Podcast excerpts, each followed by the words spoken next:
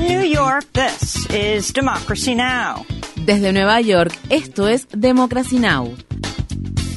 Democracy Now! es un noticiero internacional de radio y televisión que se transmite desde Estados Unidos a través de Internet en democracynow.org. Welcome to Democracy Now!, democracynow.org. Bienvenidos a Democracy Now! en español democracynow.org barra es. El informativo de Guerra y Paz con Amy Goodman.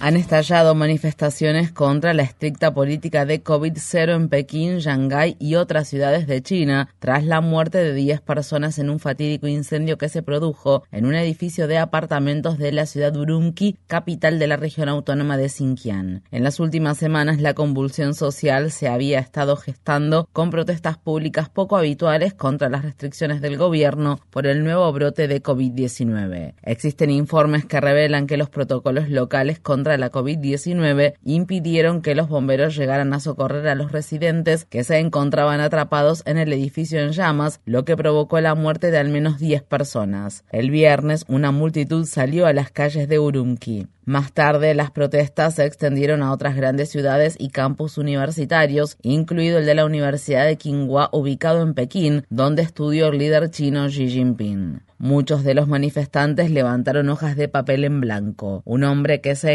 encontraba en Pekín le dijo a la agencia de noticias Reuters, la hoja en blanco representa todo lo que queremos decir pero no podemos. El sábado por la noche cientos de personas se reunieron en Shanghái para celebrar una vigilia con velas en homenaje a las víctimas del incendio de Urumqi. Durante la vigilia las cámaras captaron los enfrentamientos con la policía. Ustedes tienen un trabajo ¿Han experimentado lo que es no tener trabajo? Ustedes tienen un trabajo para ganarse la vida y ganar dinero. ¿Qué hay de nosotros? Ya han pasado tres años. Las imágenes de los videos que circulan en Internet muestran a algunos manifestantes gritando abajo Xi Jinping y queremos libertad. Los ucranianos se preparan para vivir un frío aún más extremo al tiempo que el presidente Volodymyr Zelensky advierte que se avecinan nuevos ataques rusos y las empresas de servicios públicos se esfuerzan por restablecer la energía en la infraestructura dañada. La Compañía de Energía Nacional pidió a los residentes que sigan ahorrando electricidad para no saturar la red eléctrica. Las autoridades de la Agencia Nuclear de Ucrania dijeron que las Fuerzas Armadas rusas podrían estar preparándose para abandonar la central nuclear ocupada de Zaporilla, aunque Rusia niega dicha afirmación. Durante el fin de semana, los ucranianos conmemoraron el Holodomor, la gran hambruna provocada por el líder soviético Joseph Stalin, que mató al menos a 4 millones de personas entre 1932 y 1933, según muchas estimaciones. Los legisladores alemanes planean aprobar esta semana una resolución para declarar el Holodomor un genocidio. En Irán, Farideh Moradkhani, una conocida activista en defensa de los derechos Derechos Humanos y sobrina del líder supremo el ayatolá Ali Khamenei, instó a las potencias extranjeras a cortar los lazos con el régimen iraní por su brutal represión contra las protestas. Gente libre de alrededor del mundo, pónganse de nuestro lado.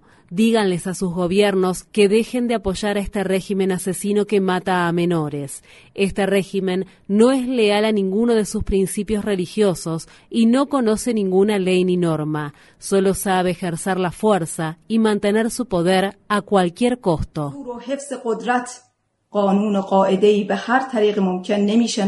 Según el hermano de Morad Khani, la activista fue arrestada la semana pasada, solo unos días antes de que el video comenzara a circular en Internet. El Consejo de Derechos Humanos de la ONU votó el jueves para crear una misión internacional independiente destinada a investigar las presuntas violaciones contra los derechos humanos en relación a las protestas de Irán. Según una organización de derechos humanos, desde mediados de septiembre las fuerzas de seguridad han matado a 450 manifestantes manifestantes, incluidos 63 menores, y 18.000 personas han sido arrestadas. Las autoridades han decidido ir contra otros partidarios de la protesta de alto perfil. El rapero Tomac Salehi ha sido acusado de corrupción en la tierra y podría ser sentenciado a muerte. Mientras tanto, el futbolista Boria Gafourie fue arrestado la semana pasada bajo cargos de incitación contra el régimen. Esto ocurre al tiempo que Irán pidió que se expulse de la Copa Mundial de Fútbol de la FIFA al equipo de Estados Unidos luego de que este último publicara en las redes sociales una imagen de la bandera iraní sin un símbolo islámico. Dicha imagen ya ha sido eliminada. Irán y Estados Unidos se enfrentarán el martes en el campo de juego. Por su parte, el equipo de fútbol iraní no cantó el himno nacional de su país al inicio de su primer partido en la Copa Mundial que se celebra en Qatar. En Israel, el político de extrema derecha Itamar Ben-Gvir se convertirá en el nuevo ministro de Seguridad Nacional en virtud de un acuerdo de coalición con el partido Likud del primer ministro designado Benjamín Netanyahu. El legislador ultranacionalista fue condenado en 2007 por incitación racista contra los árabes y por apoyar a un grupo terrorista. Ben-Gvir será responsable de la policía fronteriza de los territorios ocupados de Cisjordania en un momento en el que la violencia y las muertes de palestinos han aumentado. Estas fueron las palabras expresadas por Bassam al-Salhi, un miembro de la Organización para la Liberación de Palestina.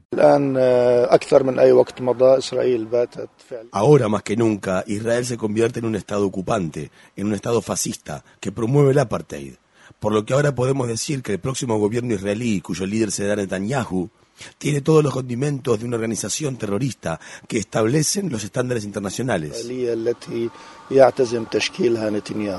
El líder de la oposición, Anwar Ibrahim, se ha convertido en el décimo primer ministro de Malasia. Su victoria se produjo una semana después de que unas reñidas elecciones generales dieran lugar al primer parlamento dividido de la historia de Malasia. Ningún partido mayoritario pudo obtener suficientes votos para formar un nuevo gobierno. Ibrahim prometió luchar contra la corrupción, reactivar la economía y abordar las divisiones raciales y la discriminación. Ibrahim, un ex activista estudiantil, fue encarcelado dos veces por acusaciones que, según sus partidarios y organizaciones de defensa de los derechos humanos estaban motivadas políticamente. En Hong Kong, seis activistas defensores de la democracia de alto perfil, incluido el obispo de 90 años Joseph Zen, fueron declarados culpables el viernes por no registrar un fondo que ayudó a las personas detenidas durante las masivas protestas de 2019. Los acusados deberán pagar una multa de alrededor de 500 dólares cada uno. Los observadores dicen que el caso está destinado a disuadir aún más a las personas de que se organicen para llevar a cabo acciones a favor de la democracia en Hong Kong. El primer ministro del país centroafricano de Santo Tomé y Príncipe dijo que las fuerzas gubernamentales frustraron un intento de golpe de Estado el viernes. Las autoridades afirman que cuatro personas perdieron la vida en el operativo y que dos fueron detenidas, incluido un político de la oposición. El pequeño país insular ubicado en el Golfo de Guinea del Océano Atlántico tiene una población que no supera el cuarto de millón de personas y una democracia relativamente estable. En la República Democrática del Congo, los rebeldes del grupo M23 han aceptado un acuerdo de alto el fuego condicional con el ejército congoleño. Los intensos combates que se han estado librando en el este de la República Democrática del Congo han desplazado a decenas de miles de personas en las últimas semanas. El acuerdo de alto el fuego fue negociado la semana pasada por los líderes de África Oriental, pero el grupo M23 no estuvo presente ya que el gobierno congoleño se niega a mantener conversaciones directas con los rebeldes. La República Democrática del Congo acusa a Ruanda de respaldar a los combatientes del grupo M23. Las organizaciones locales también han rechazado las conversaciones y exigen que las Fuerzas Armadas extranjeras abandonen el país. A nosotros, el pueblo, estos acuerdos y cumbres no nos interesan. Lo que nos interesa es tener paz y seguridad, que es un derecho que nos corresponde. No debemos permanecer en esta miseria durante décadas. Lo que pedimos es que el ejército ruandés y el ejército ugandés se retiren de inmediato del territorio congoleño. Del armée ruandés y del armée ugandés sin le sol congolés. Italia declaró el estado de emergencia en la isla sureña de Ischia después de que al menos siete personas, incluido un bebé recién nacido y dos menores, murieran el sábado en un deslizamiento de tierra masivo provocado por días de intensas lluvias. Esta fue la peor tormenta reportada en los últimos 20 años en Ischia, una isla ubicada en el Golfo de Nápoles. Los equipos de rescate continúan buscando personas desaparecidas en el lodo y los escombros. Muchos residentes dicen que la construcción ilegal de edificios y viviendas en una región que ya es extremadamente vulnerable a deslizamientos de tierra y actividad sísmica, es lo que exacerbó la destrucción. Es culpa de Es culpa de nuestros políticos anteriores, quienes no hicieron un trabajo preventivo en las montañas. Ellos cortaron los árboles y aquí está la consecuencia. Eh, es cuesta de la consecuencia. En Suecia, Greta Thunberg se unió a más de 600 jóvenes activistas contra el cambio climático para demandar a su gobierno por no haber tomado las medidas adecuadas para hacer frente a la catástrofe climática. Los activistas marcharon desde el edificio del Parlamento en Estocolmo hasta los tribunales para presentar la demanda durante su protesta semanal del movimiento de huelgas estudiantiles por el clima Viernes por el Futuro. En otras noticias sobre el clima, un informe publicado la semana pasada revela que la ola de calor veraniega sin precedentes que azotó a Europa a mediados de este año puede haber causado unas 20.000 muertes adicionales a las cifras promedio. En la Convención sobre el Comercio Internacional de Especies Amenazadas de Fauna y Flora Silvestres, que se celebró en Panamá la semana pasada, se aprobaron nuevas protecciones para cientos de especies animales y vegetales que se encuentran amenazadas. Tras dos semanas de conversaciones, los países miembros acordaron nuevas regulaciones destinadas a proteger del comercio internacional ilegal a varias especies de tiburones, pájaros cantores, ranas de cristal y árboles tropicales. Los países miembros también discutieron sobre los esfuerzos para abordar el comercio ilegal de jaguares, pangolines y elefantes. Pero los activistas en defensa de las especies en extinción critican que no se aumenten las protecciones para los hipopótamos amenazados por el comercio internacional legal de sus dientes de marfil. En el estado de Georgia comenzó la votación anticipada de las elecciones de segunda vuelta para un escaño vacante en el Senado de Estados Unidos entre el demócrata Raphael Warnock y su rival republicano Herschel Walker. Warnock recibió 37.000 votos más que Walker en las elecciones del 8 de noviembre, pero no superó el umbral del 50% para ganar la contienda en primera vuelta. Se espera que el expresidente Barack Obama aparezca en un acto político de Warnock que se celebrará en Georgia el jueves. Mientras hacía campaña el sábado, el senador Warnock habló sobre los derechos reproductivos solo tres días después de que la Corte Suprema de Georgia restableciera la prohibición del aborto en el Estado, lo que sucedió una semana después de que un tribunal inferior anulara la prohibición. Como hombre de fe, tengo una profunda reverencia por la vida. Y como hombre de fe, tengo un profundo y permanente respeto por el derecho a elegir. Y creo que la habitación de una paciente es un espacio demasiado angosto y estrecho para una mujer, su médico y el gobierno de Estados Unidos.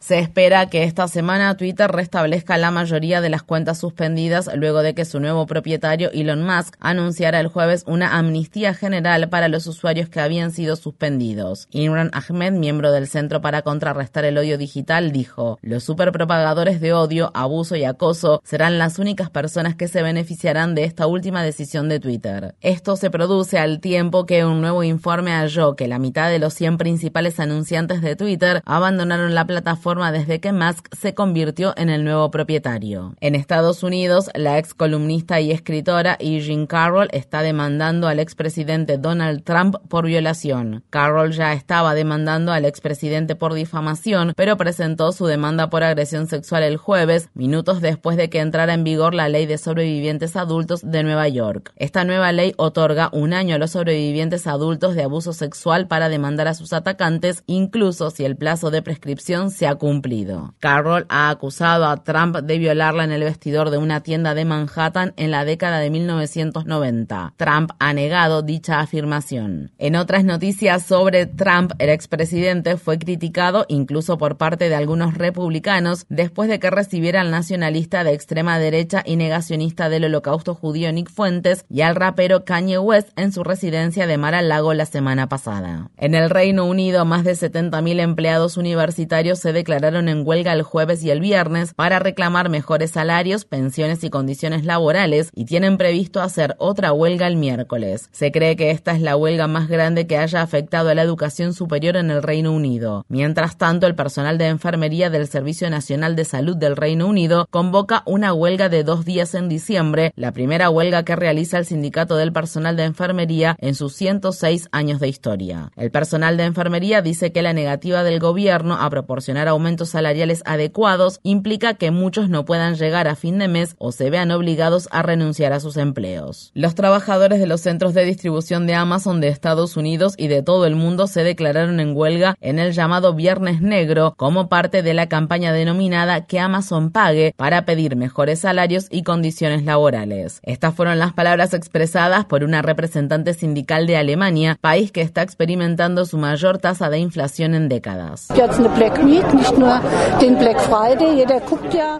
Ahora hay toda una semana negra, no solo llamado Viernes Negro. Todo el mundo está buscando ofertas aquí, pero sinceramente, estas ofertas se hacen a expensa de nuestros colegas y ellos simplemente no ganan suficiente dinero como para aguantar eso.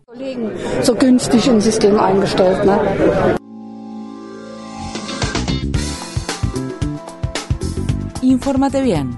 Visita nuestra página web democracynow.org/es. Síguenos por las redes sociales de Facebook, Twitter, YouTube y SoundCloud por Democracy Now! es.